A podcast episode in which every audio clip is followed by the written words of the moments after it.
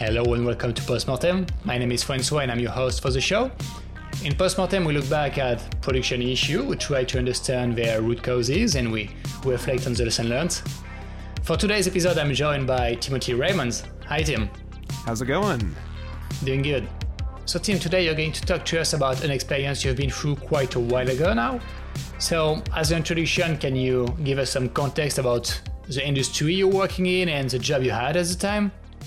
Sure. So, this was actually my first position out of college. Uh, this was probably about well, six or seven years ago now. Uh, so think back to an earlier time in the internet when it was about 2013, and web advertising was a little bit more, well, less maligned than it was in these days, and a little more more prevalent in, in the publishing industry. And and I was I was working for a media company that was ad supported and in contrast to other kinds of companies that were uh, competitors of it, being ad supported was actually kind of a unique thing because its competitors were subscription based. So that was actually kind of an, a differentiating factor, and it made it easier for customers to access really high quality material without having to pay for it every month when they their need was more occasional.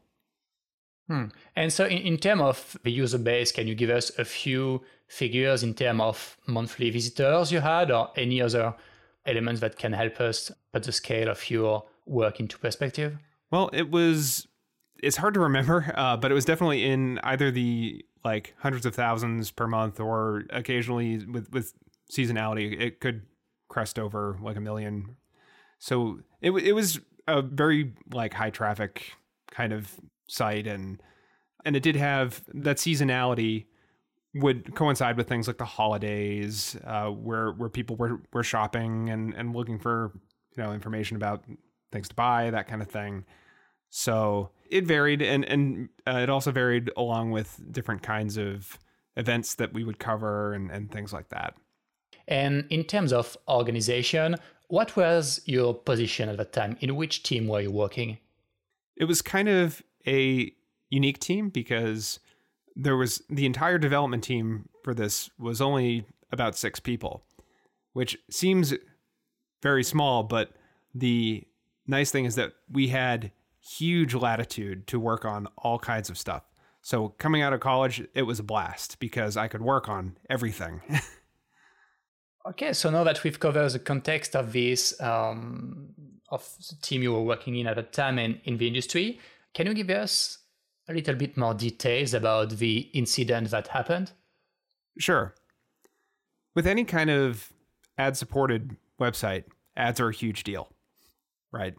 Hmm. There that is where the where the money comes from. So up to this point, I had worked with just about every kind of system that uh, we we had. There was various front ends that actually serve the website various databases and caches that you would find in in most uh, media serving systems. Uh, I'd also worked quite a bit on the content management system that our editorial team used to actually edit articles and publish content to users. So, about six months in, I wanted to actually work on ads because it, it was really close to this is you know the heart of the business and it was something I, I hmm. hadn't really worked with before so i decided to take a a, a feature uh, and and work on that and try to get my first patch in to working on the the ad system so to give you a little bit of context on how web advertising works for those folks at home who who haven't worked with web advertising in the past. Let's imagine that you have a subway car and there's all kinds of different advertisements or places for advertisements within the subway car. So you might have a couple by by the door, maybe some over the seats, and maybe those are a little bit different size. So very similar to a website where you have different sizes in different places and all kinds of things like that. So broadly how advertising works on the web is that you would walk like a representative from Google, which in the web space would be a piece of JavaScript. uh, you would walk them into the subway car and you would say, well, here's all of the, the places where I would like ads. Here's the size of them. There's two over here by the door. There's, you know, so on and so forth. You describe all of them. And you also can add additional context about them. You can say, these ones are on the right side of the train, these are on the left side of the train, uh, these are in the front of the car, in the back of the car. And later on, you can use that to apply constraints on which ads actually get served. So once you've described all of this, you walk out of the car, and then Google is left to actually place the ads inside of the car. And this is done so that way they can combat things like ad fraud. Because otherwise, who's to say that you actually pasted the ads that Google gave you? Mm. So you're removed from the process of actually serving the ads. So the feature that I picked up was to add a new piece of targeting. And to continue with our analogy, it would be like to say, I want to specify where in like the position within the train. So maybe uh, we want to have targeting for ads in the very back of the train or something like that. So I added this piece of targeting. It wasn't especially difficult once I understood the nature of you know how all of this worked. And we had a very good code review culture. I I w- walked through it with another engineer who was very familiar with this code and had written quite a bit of it himself. And he approved it. We deployed it. The deployment process was very good. It was very much GitOps focused. We just merge it in, it gets deployed. And I did this early in the morning one day, like early in the week, because who wants to deploy on a Friday? so, uh, and and I also picked a day when uh, we were planning to be in the office. We were doing a part time remote kind of thing at, at the time, so I figured it would be a good idea to do this when we were going to be in the office, just in case there was any issues. Everybody would be there. But again, it was pretty innocuous change, so we did that. And yeah, so everything seemed fine. We had all kinds of robust monitoring around all of the components. So we had systems that would tell us that if we couldn't ping the website, which would indicate that we were down, and this was completely isolated from any code that we had. This was just a straight ping of the website. If it shows up, it's good. If it if it doesn't, it's down. We also were, were using PagerDuty to you know, notify us if anything went down. So we had a, a high degree of, of confidence in, in making changes like this. So I deployed this probably around 7:30 in the morning as as I was commuting in on the train and got to the office. We had our, our usual morning meetings and everything seemed fine. I mean, it was great. We started moving on to the next thing. And then something weird happened. Started to get emails saying that ads weren't working. At this company, we defined three broad fires. One, the site is down, which is fairly obvious. If we can't serve pages, if nobody can read it, that's clearly a fire. The second one is that the editorial staff couldn't publish. Also a problem. And the third one was that ads weren't working. So this was the third fire. So, okay, that was drop everything that you're doing and see what's going on. So, we loaded the page, and everything appears fine. We, the ads are all, all, So you could see the ads. Oh yeah, we we could see plenty of ads on the page. This job taught me to disable ad, uh, like every kind of ad blocker uh, on my machine and have like a separate browser instance specifically for viewing hmm. a untainted copy of the internet. So we looked at it and all, uh, you know, in a very like neutral browser and everything seemed fine. So we responded with this. So like we don't see anything wrong with it. Oh no no no! There's definitely something wrong wrong with it. Yeah, it's so we knew that something was wrong because there was a lot of emotion in those emails that like something was was deeply wrong and we just plain didn't understand what was wrong with it. So we had to get on the phone with the sales team who actually managed these advertisements and understand a little bit more about what they were seeing so we could understand why they thought that ads weren't working because to our view we, we saw ads. And part of the problem with advertising is that on most websites you, you look at an ad and you kind of look away right? You see it you acknowledge it and then you, you go and look at content. It's very difficult to develop more of a, a trained sense to to like look at that ad and acknowledge what it is and, and they change all the time too which makes it tricky as well so what we found when talking with the sales team is that they had different classifications of advertising some were campaigns that they have specifically sold to a an advertiser and these are going back to our, our subway car again. Have you ever gone into a, a subway car and, and seen the same advertisement everywhere? Oh, yeah. So they call this road blocking because they've sold every single slot in the, the car to a single advertiser. And this is usually a premium product. And the issue was that these kinds of advertisements weren't showing up. So the ones that really paid quite a bit were not being served. So once we understood it, we definitely understood that there was a huge problem. And the issue was now understanding why that was a problem. And what was your diagnostic at this point?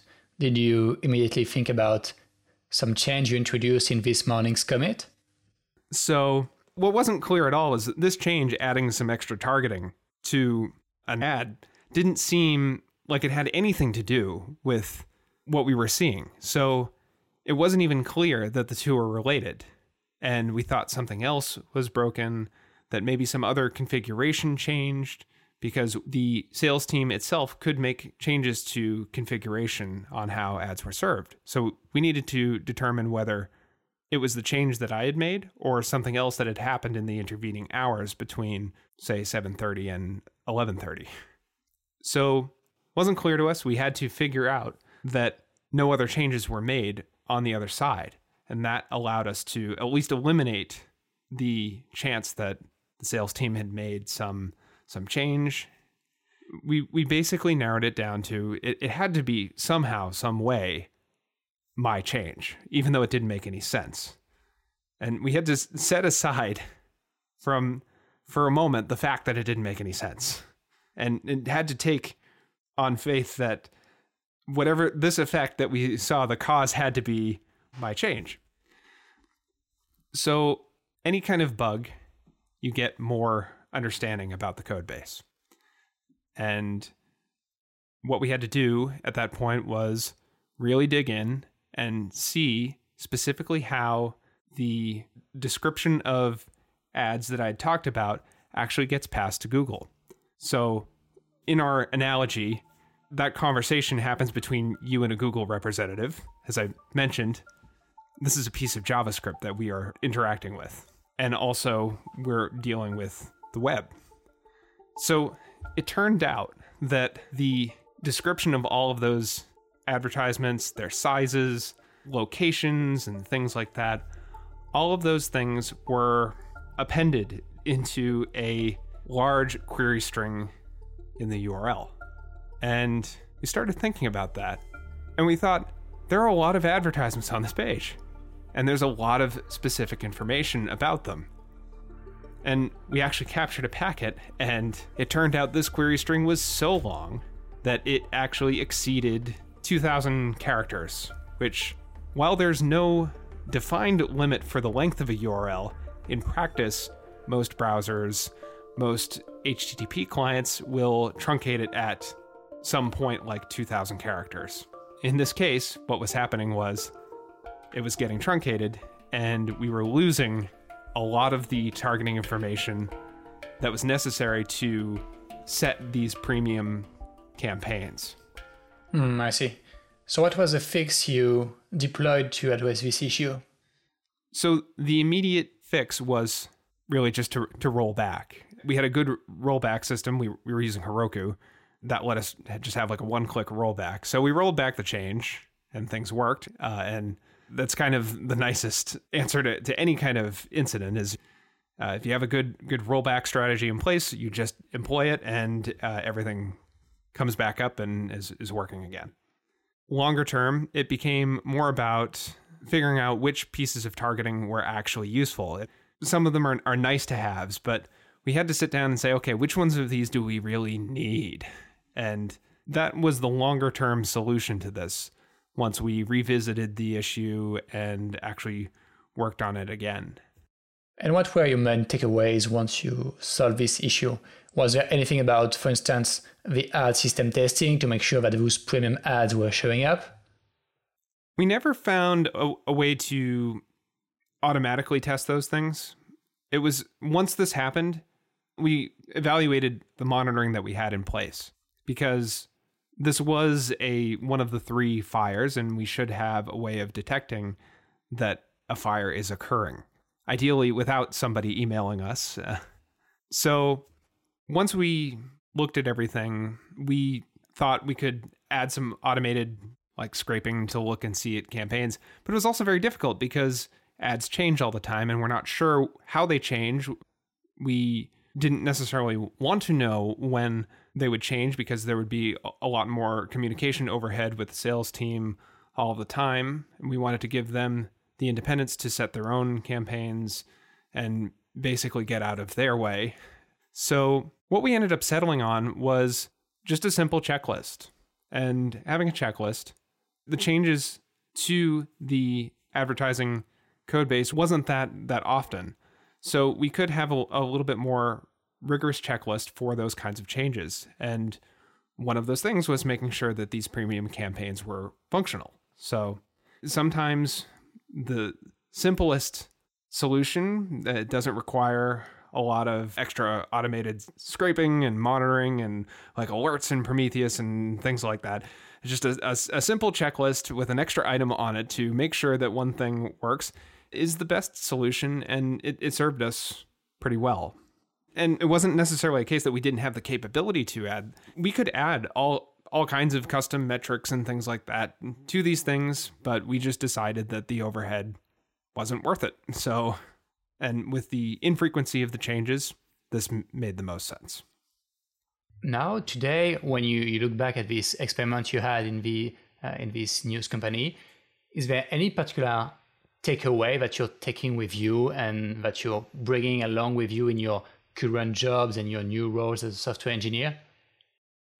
I think the biggest takeaway that I had was that that solution over the long term again wasn't some kind of big monitoring solution. I've worked for monitoring companies since then that that have built time series databases and companies that have, have built all kinds of uh, amazing things on on Kubernetes and uh, I mean th- these these things are valuable certainly and and it, it is amazing some of the things that you can monitor but don't knock the checklist like it, it is a great tool for just making sure that on your pull requests that certain things are reviewed and you can make sure that uh, even complicated changes things like that it is the lowest overhead in terms of development cost and things like that.